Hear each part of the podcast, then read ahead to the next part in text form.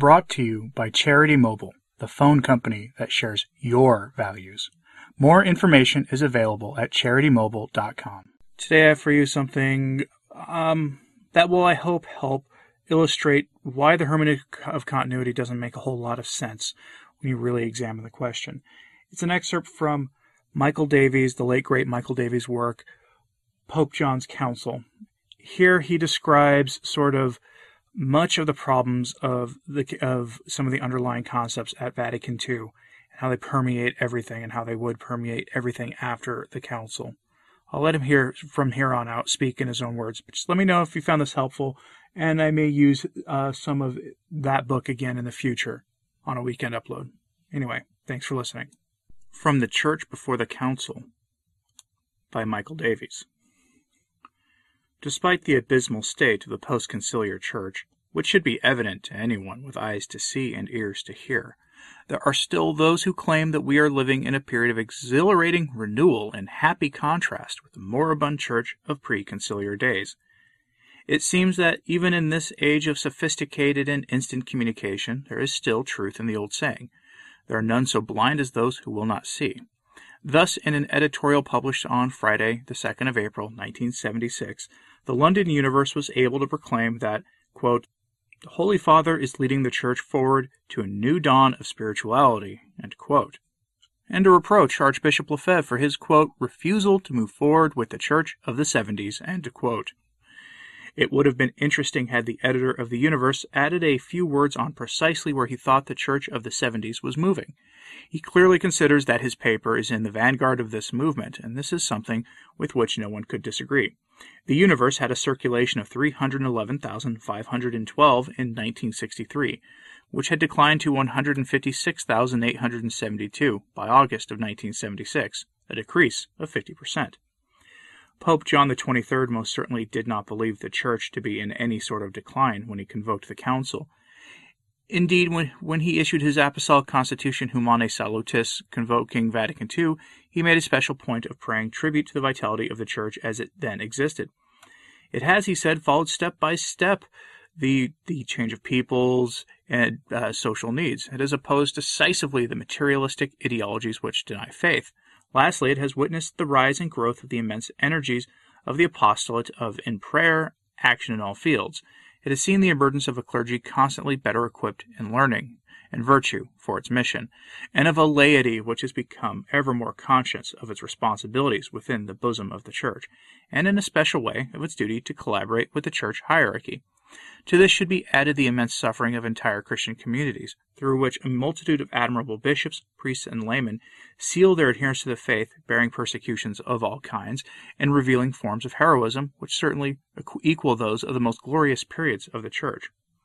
When Pope John wrote this in 1961, who could have imagined that his council would be prevented from condemning the ideology of the Iron Curtain, which was responsible for this immense suffering? And prevented him from condemning it by a process of calculated fraud perpetrated by some of its members, an incident which will be fully documented in the future. In the same apostolic constitution, Pope John points out the contrast between a world which reveals a grave state of spiritual poverty and the Church of Christ, which is still so vibrant with vitality. A church vibrant with vitality in 1961, according to Pope John, and a church in a process of self destruction in 1968, according to Pope Paul. Who would have believed that a debacle of such proportions could occur in so short a time? The heresies of Arius and Luther were gradual processes compared with this. The answer can only be found, as Pope Paul claims, by the entry of the enemy of man into the Church, an entry which the prince of this world made through the window to the world opened by Pope John. I am certain, remarked Cardinal Felici, Secretary General to the Council, that when in the Council I pronounce the ritual words exeant omnes, everyone out, which all remember one who did not obey was the devil, he is always where confusion triumphs, to stir it up and take advantage of it. Reference to uh, the uh, letters from the Vatican by Cardinal Felici. It is fashionable for some Catholic modernists to decry the pre conciliar church as concerned with little more than personal piety and indifferent to the injustice and suffering in the world. This is a monstrous travesty of the truth as every adult Catholic must surely know. Never in the history of civilization has so much concern been shown for the material needs of all humanity as that displayed by the Catholic Church in the present century. All over the world, selfless priests, members of religious orders, and lay Catholics have established countless schools, orphanages, homes for the elderly. Wherever need existed, Catholic relief agencies could be found ministering to the hungry, the homeless, and others in need. But in the preconciliar church, there was never any confusion about what the prime duty of the church was to preach the kingdom of God. And when the kingdom of God is preached, all else will follow. And there can be no doubt that the service rendered to the material needs of men, incalculable though this so, most certainly was, pales into insignificance besides the spiritual solace brought by the church to hundreds of millions of men and women of all races and all nations. The beauty and comfort of her liturgy, the grace of her sacraments, the inspiration of her teaching, these gave meaning to a life which for millions would otherwise have been meaningless. They gave the strength to endure in a life that would otherwise have been unendurable.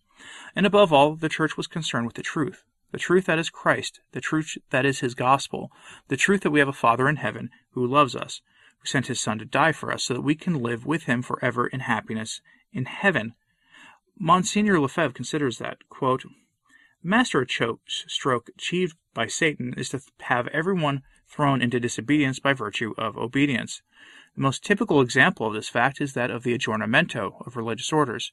Through obedience, religious are made to disobey the very laws and constitutions of their founders which they pledged to observe when they took their vows. This is the cause of the profound confusion which has spread through these communities and in the heart of the Church. In this case, obedience should be refused categorically. Even legitimate authority cannot demand the following of evil or disobedient acts. No one can oblige us to transform our vows into solemn promises. No one can force us to become Protestants or modernists. The consequences of this blindness are evident and tragic. See a reference to The Rhine Flows into the Tiber. The prevailing attitude among so many of the clergy is to accept a particular belief or practice, not because it has an inherent enduring truth or value, but because it happens to be the current policy. Thus, the very clergy who would have denounced, and rightly so, any layman who had attended a Protestant service before the Council will now denounce any layman who suggests that the faith could be in any way compromised by attending such services.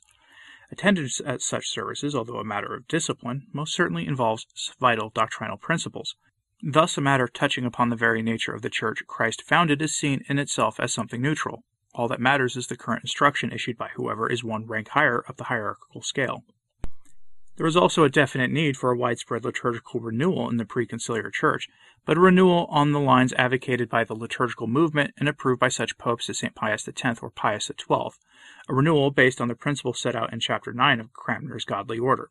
The pseudo renewal which has followed Vatican II has nothing in common with the authentic spirit of the papally approved liturgical movement, as Father Louis Bouyer, one of its leading advocates, has testified. True liturgical renewal would not have involved discarding the traditional liturgy to be replaced by a continually evolving and ecumenically inspired series of gimmicks.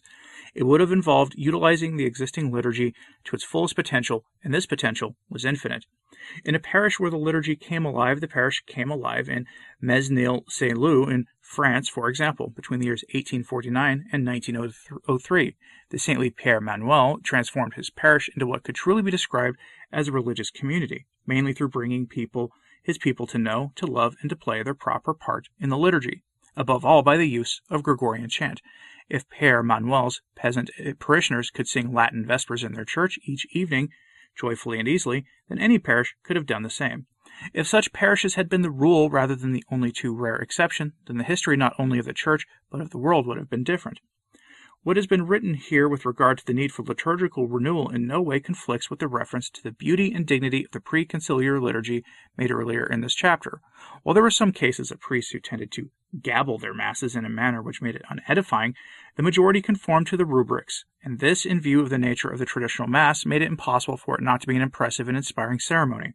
I well remember how, as a convert with wide experience of very vocal and emotional evangelical Protestant services, as well as several varieties of Anglican liturgy, the first experience of real worship that I encountered was at a low Mass in a working class parish. Only the server made the responses in the packed church, Few present had a missal, but the atmosphere of reverence and, at the consecration, of palpable adoration was something which I had never experienced before and which I shall never forget. Finally, when considering the state of the Church before the Council, mention must be made of the modernist fifth column, the pernicious adversaries condemned by St. Pius X in his encyclical Pascendi Gregis, men lodged within the very bosom of the Church, determined to destroy her vital energy and utterly subvert the very kingdom of Christ. Much will be written of these pernicious adversaries during the course of this work, adversaries whose advance St. Pius X and his successors had been able to contain, but whose presence they had been unable to eliminate from the mystical body within which, like some sleeper, they waited for the right conditions to enable them to go get upon their work. Before the council, the church was indeed, as Pope John claimed, vibrant with vitality. There are few signs of vitality in the state of the decompo- decomposition of the post-conciliar church, but the forces which drained her vitality away existed long before the council was called. As I have made clear here and elsewhere, the council created the situation which enabled these forces to launch their attack which has come near to destroying the vital energy of the church in the Western countries at least. Those who have read Dr. von Hildebrand's Trojan Horse in the City of God, and it is worth repeating that this is one of the small number of books which every concerned Catholic should own, will find that he makes a distinction between the official documents of the Council and the so-called Spirit of Vatican II. He says a great deal in praise of the Council itself, its aims, and its documents. However, as his book was written in 1965, such an attitude is hardly surprising.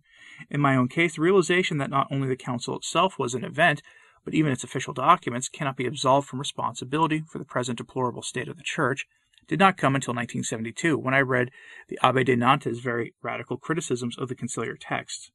Until this point, as I could prove by citing many articles and pamphlets, I had, like Dr. von Hildebrand, always taken the line that the Council documents were beyond reproach, and that the present chaos was the result of their being contradicted or ignored. Indeed, it was with the object of establishing, if only for my own benefit, that the criticisms made by the Abbe de Nantes could be could not be justified, that I began to study the documents more closely. While I still remain a long way from accepting all his arguments, the case made in this in this work is mildness itself in comparison with his critique. He has made it quite clear that these documents are most certainly far from being the irreproachable and even sublime restatement of Catholic truth which so many of us had at first taken them to be. This view was confirmed when I had the good fortune to obtain a copy of Father Wiltgen's book, The Rhine Flows into the Tiber. More will be said regarding this book later on. When I read Father Wiltgen's book in 1973, I discovered the background of the formulation of the council text. A clear pattern began to emerge, a definite logical progression from the circumstances in which the documents were formulated, the documents themselves, and the events which followed the council. In view of the manner in which my own enthusiasm for the Council has been modified, I wrote to Dr. von Hildebrand and asked him if his own views had undergone any changes, particularly with regard to such instances as his praise for the official documents and the greatness of the Second Vatican Council, found on page one of his book.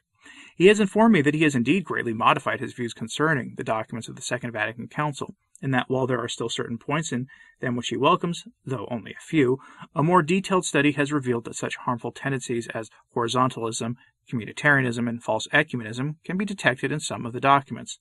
This was not apparent to him in 1965 when he wrote his book, and it would have been hard not to react positively to the official documents when contrasting them with the deplorable books, articles, and lectures of priests and theologians who claim to be interpreting the quote unquote spirit of the council. Dr. von Hildebrand has authorized me to mention the fact that he has modified his opinion concerning Vatican II and that he will be making textual changes in the next edition of Trojan Horse in the City of God. So I hope you found that helpful. You can find that book uh, as an excerpt from uh, Michael Davies' famous book, Pope John's Council, which has been out of print for a very long time, until recently anyway, when Angelus Press started uh, reprinting it, and it's, it's available as part of a rather larger box set of sort of the essential Michael Davies books on analyzing Vatican II and really helping people to understand why there are so many problems with that alleged council. The set includes Pope Paul's New Mass, Pope John's Council, and Cranmer's Godly Order. All very provocative titles if you understand the context of, he's ta- of what he's talking about. If you need help understanding why the hermeneutic of continuity as a concept is so suspect, Michael Davies is your go-to for that. Anyway, hope you found all this helpful, and uh, have a blessed weekend.